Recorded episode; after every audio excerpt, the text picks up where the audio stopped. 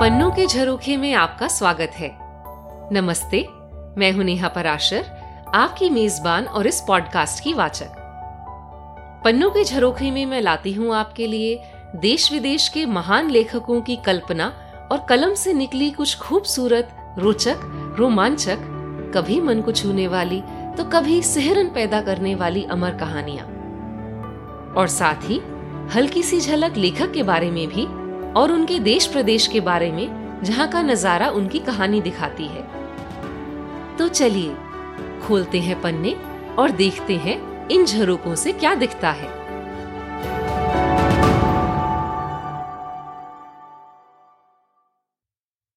Rule डाल मेरे बहुत ही पसंदीदा अंग्रेज़ी लेखकों में से हैं। अक्सर लोग इनके नाम का सही उच्चारण नहीं करते और इन्हें एक अंग्रेज़, ब्रिटिश लेखक जानकर इनके नाम को रोल्ड या रोल्ड बुलाते हैं।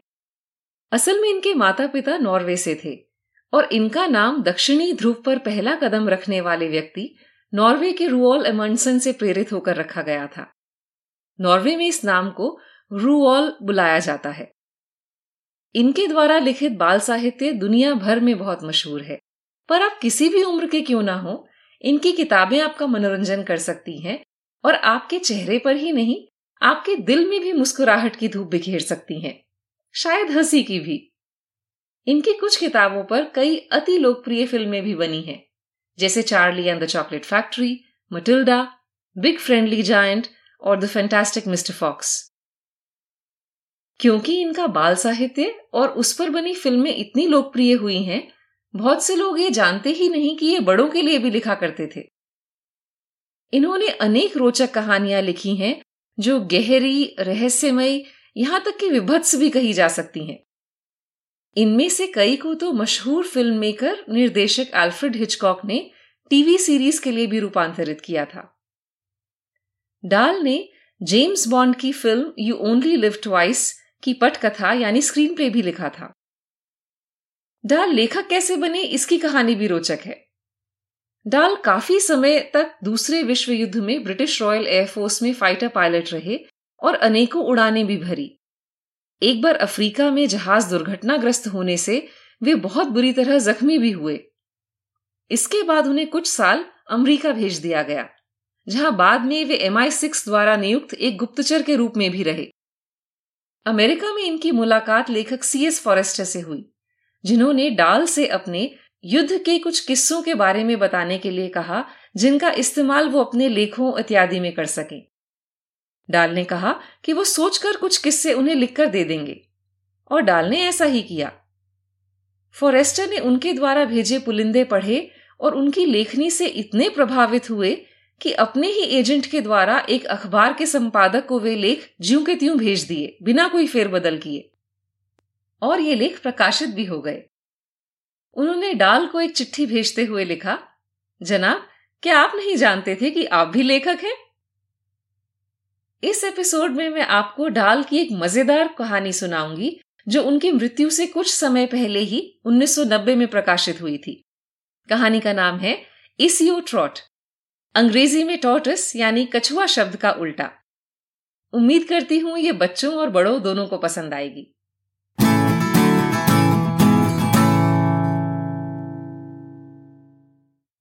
प्रेम प्रसंग, कछुए संग। मिस्टर हॉपी एक ऊँची सी बिल्डिंग के छोटे से फ्लैट में एक ऊँची मंजिल पर रहते थे। वो अकेले रहते थे। वो हमेशा से ही अकेले थे और अब रिटायरमेंट के बाद तो वो और भी अकेले हो गए थे। मिस्टर हॉपी के केवल दो प्यार थे। एक था अपनी बालकनी में लगाए हुए उनके फूल। अनेक गमलों, टोकरियों, टब में लगे फूल गर्मियों में उनकी बालकनी में रंगों का मेला लगा देते थे।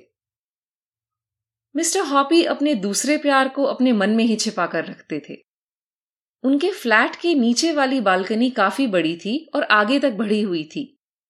अपनी बालकनी से उन्हें नीचे की बालकनी साफ़ साफ़ दिखाई देती थी और वहाँ क्या हो रहा है वो भी। नीचे वाली बालकनी एक मध्य आयु की आकर्षक महिला मिसेस सिल्वर की थी।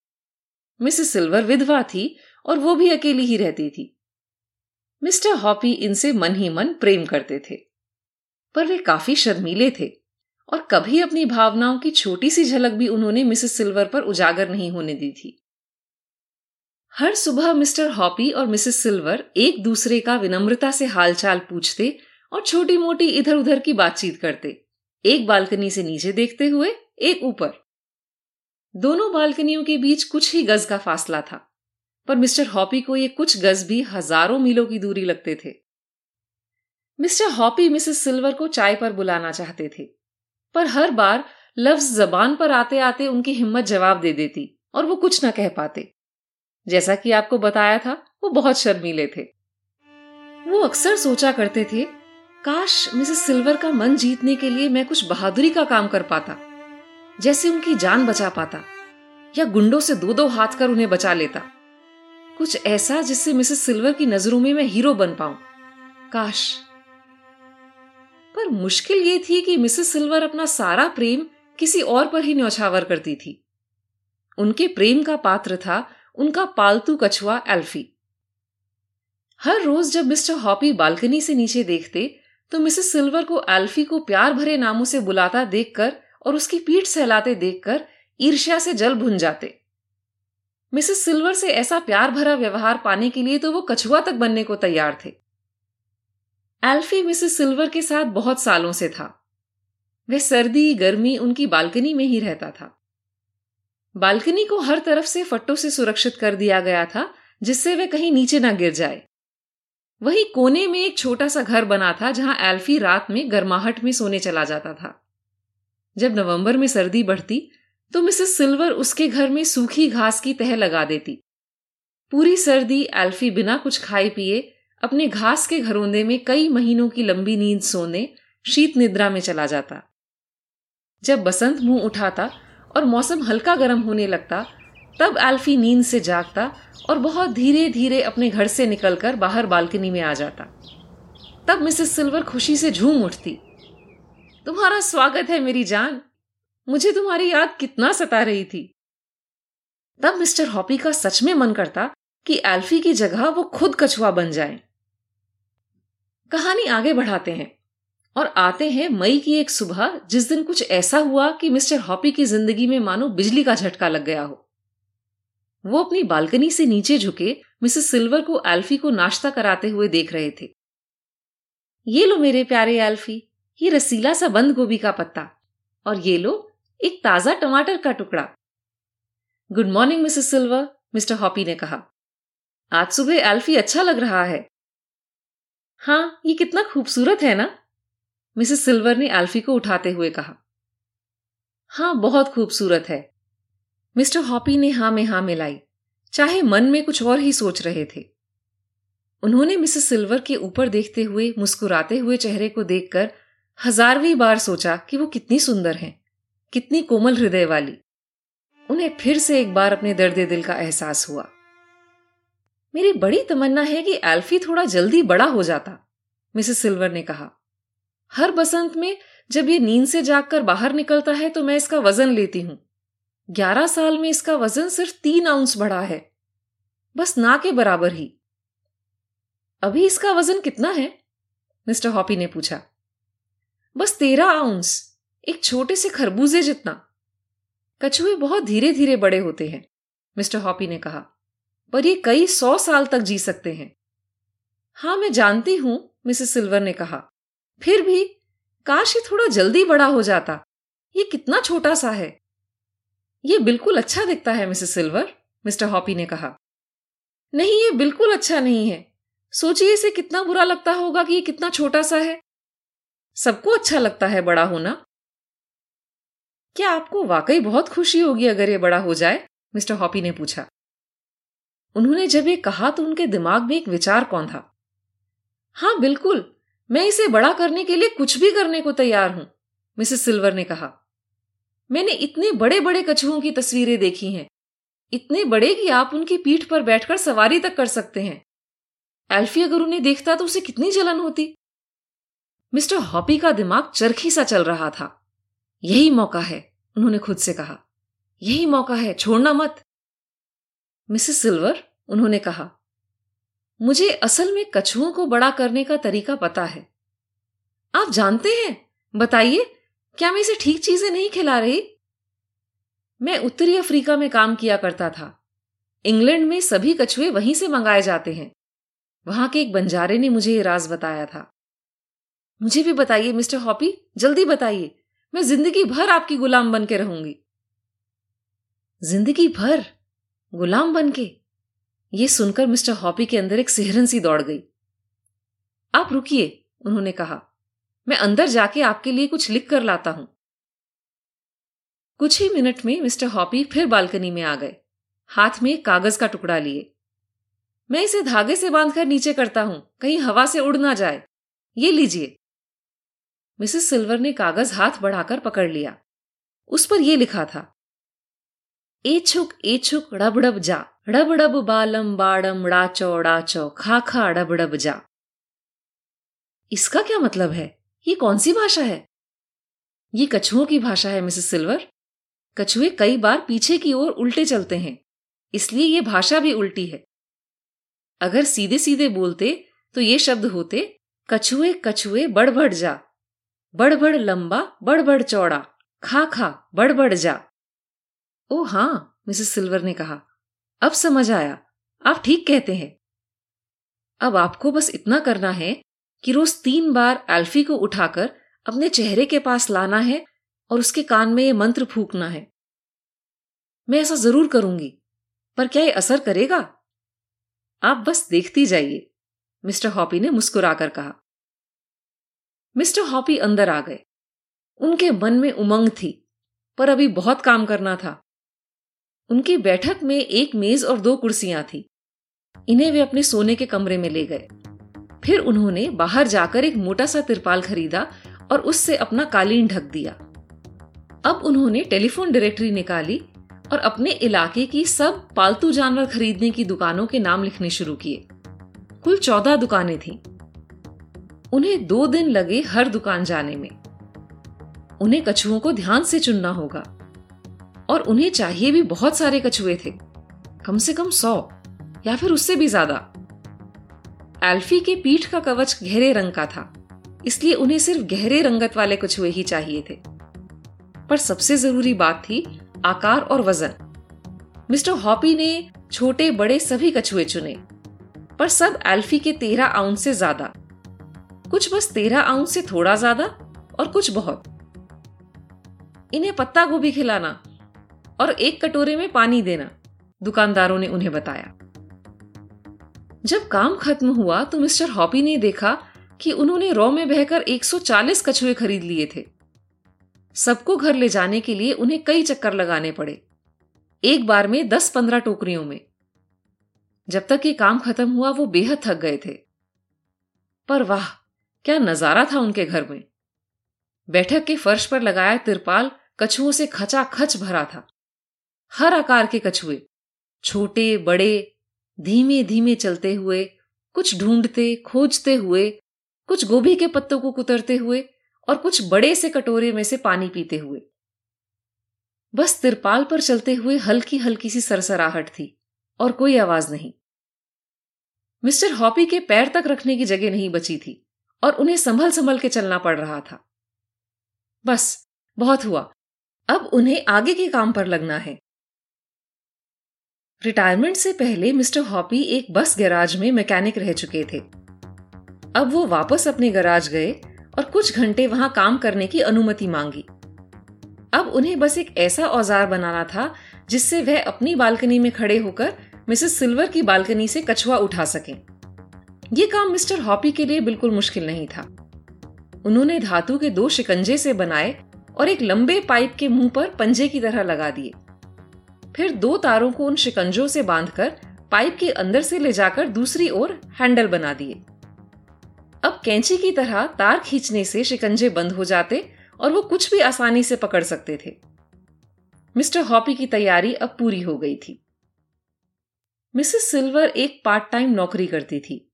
दोपहर बारह बजे से शाम पाँच बजे तक वो एक अखबार और मिठाइयों की दुकान में काम करती थी। इससे मिस्टर हॉपी का काम और आसान हो गया। उस दिन मिसेस सिल्वर के काम पर जाने के बाद मिस्टर हॉपी अपने नए औज़ार के साथ बालकनी में गए। उन्होंने बालकनी की रेलिंग से नीचे देखा। एल्फी धूप सेक रहा था। हेलो एल्फी, उन्होंने कहा। चलो आज मैं तुम्हें सैर कराता हूँ।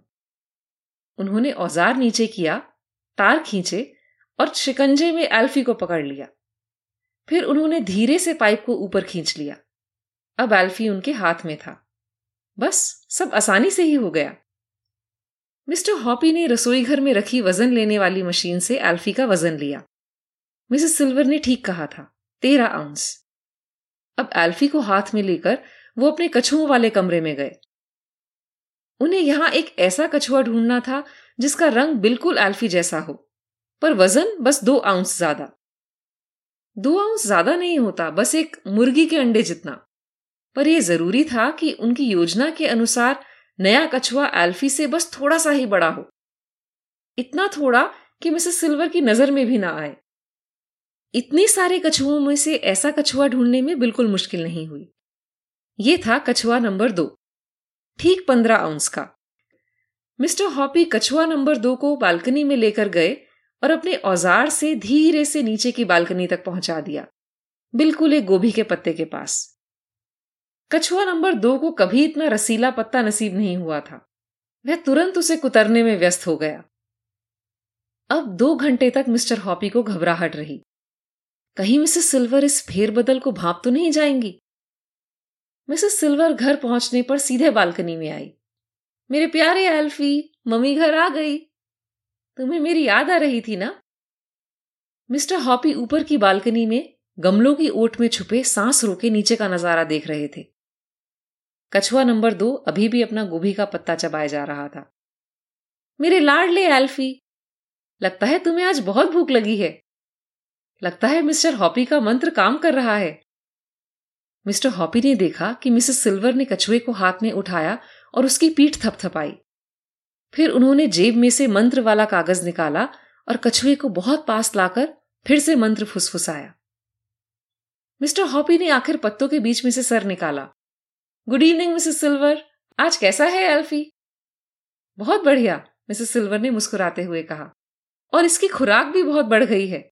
लगता है आपके मंत्र का ही असर है। हो सकता है, हो सकता है, मिस्टर हॉपी ने रहस्यमय ढंग से कहा। मिस्टर हॉपी ने पूरे सात दिन बाद अगली चाल चली।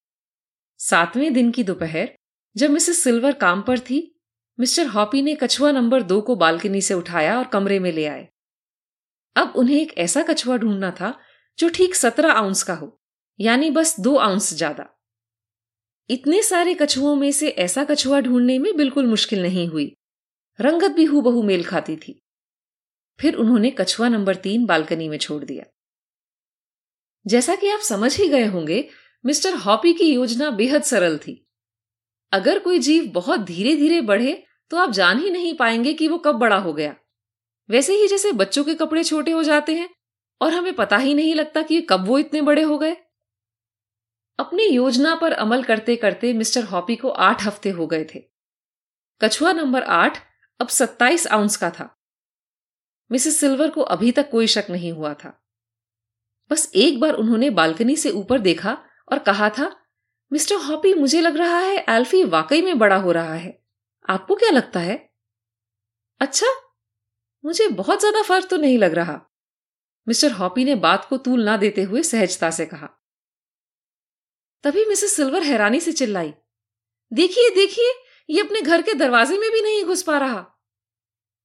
इसका वज़न लीजिए जल्दी, मिस्टर हॉपी ने कहा। मिसेस सिल्वर कछुए को लेकर अंदर गई और आधे ही मिनट में वापस आ गई।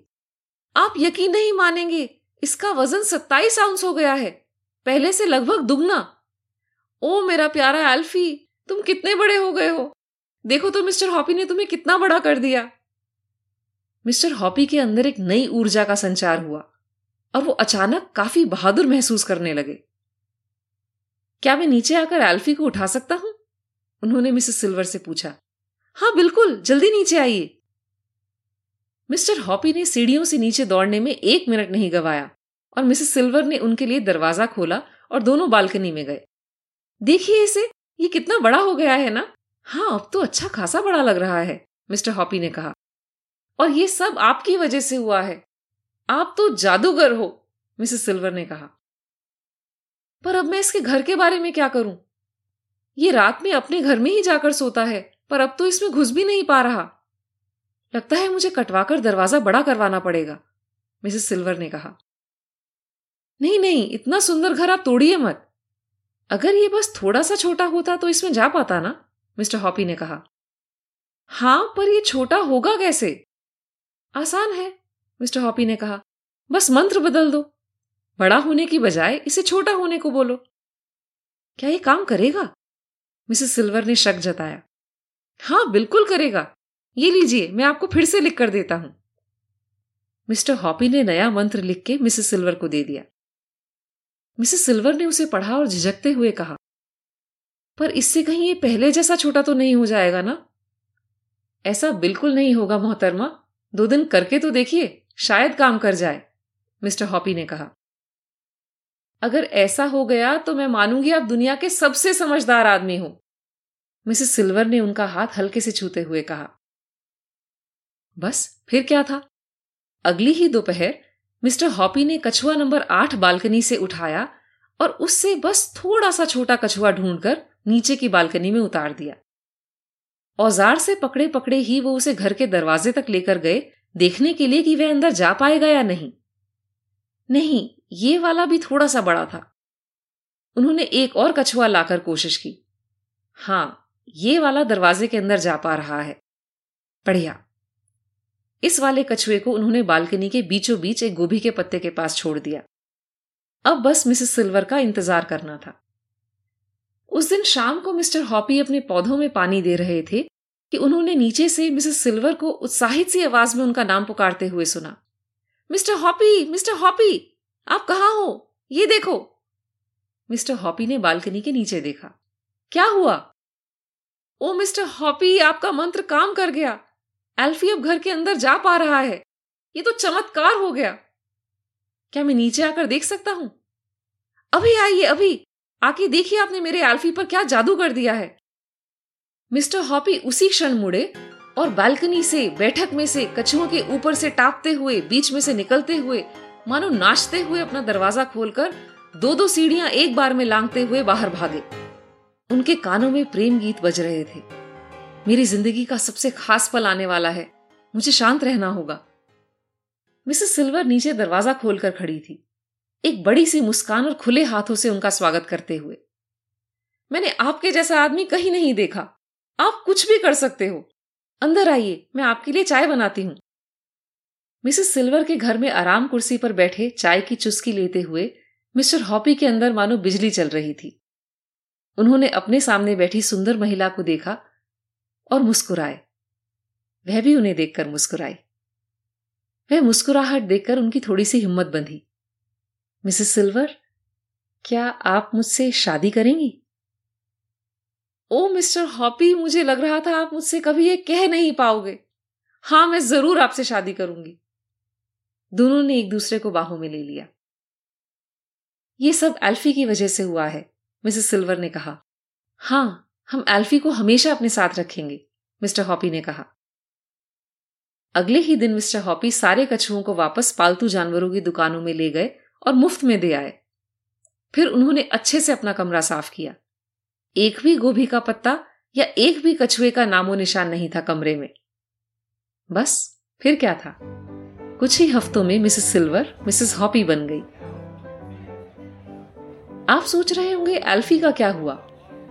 उसे पालतू जानवरों की दुकान से एक छोटी सी लड़की रॉबर्टा ने खरीद लिया। अब वह रॉबर्टा के बगीचे में रहता है और प्यार से दिए गए रसीले गोभी के पत्ते और टमाटर के टुकड़े खाता है। सर्दियों में वह एक डब्बे में लंबी नींद के लिए चला जाता है। अब रॉबर्टा बड़ी हो गई है। उसकी शादी हो गई है और बच्चे भी। एल्फी जब मिसेस सिल्वर के साथ था, तब से लगभग दुगना बड़ा हो गया है। बस इतना बड़ा होने में उसे केवल तीस साल ही लगे।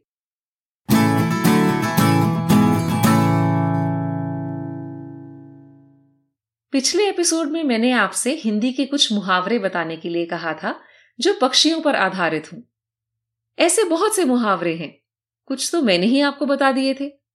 कुछ और भी हैं, जैसे काठ का उल्लू होना, यानी मूर्ख होना, तोते उड़ जाना, यानी घबरा जाना अपना उल्लू सीधा करना, यानी अपना फ़ायदा या अपना मतलब निकाल लेना। हमारे एक श्रोता हिमांशु पारिक ने एक मुहावरा भेजा है, जो मैंने पहले कभी इस्तेमाल नहीं किया था। मुहावरा है, आधा तीतर, आधी बटेर, यानी बेढंगा या अजीब सा मेल। बहुत बढ़िया। हमारे सामान्य ज्ञान में इजाफा करने के लिए धन्यवाद, हिमांशु जी। आज का प्रश्न है आपको रोअल डाल की एक कहानी का नाम बताना है, जिसमें कोई भारतीय किरदार हो। सवाल थोड़ा सा आसान करने के लिए बता देती हूँ कि यह कोई बाल कथा नहीं है। तो पढ़िए डाल की कुछ कहानियाँ। जवाब नहीं भी मिला तो कोई बात नहीं। आपका समय अच्छा बीतेगा, ये मैं वादा करती हूँ। तो कैसी लगी आपको आज की कहानी? मुझे ईमेल करके ज़रूर बताएँ। ईमेल एड्रेस है सुनो P K J at Gmail dot com यह आपको शो डिस्क्रिप्शन में भी मिल जाएगा। कहानियाँ सुनते रहने के लिए इस पॉडकास्ट को सब्सक्राइब ज़रूर करें। अगले एपिसोड तक आपसे इजाज़त लेती हूँ। तब तक इस खूबसूरत दुनिया के नजारे पन्नों से देखते, सुनते रहिए। जाने कौन सा पन्ना दिल का ही कोई झरोखा खोल दे।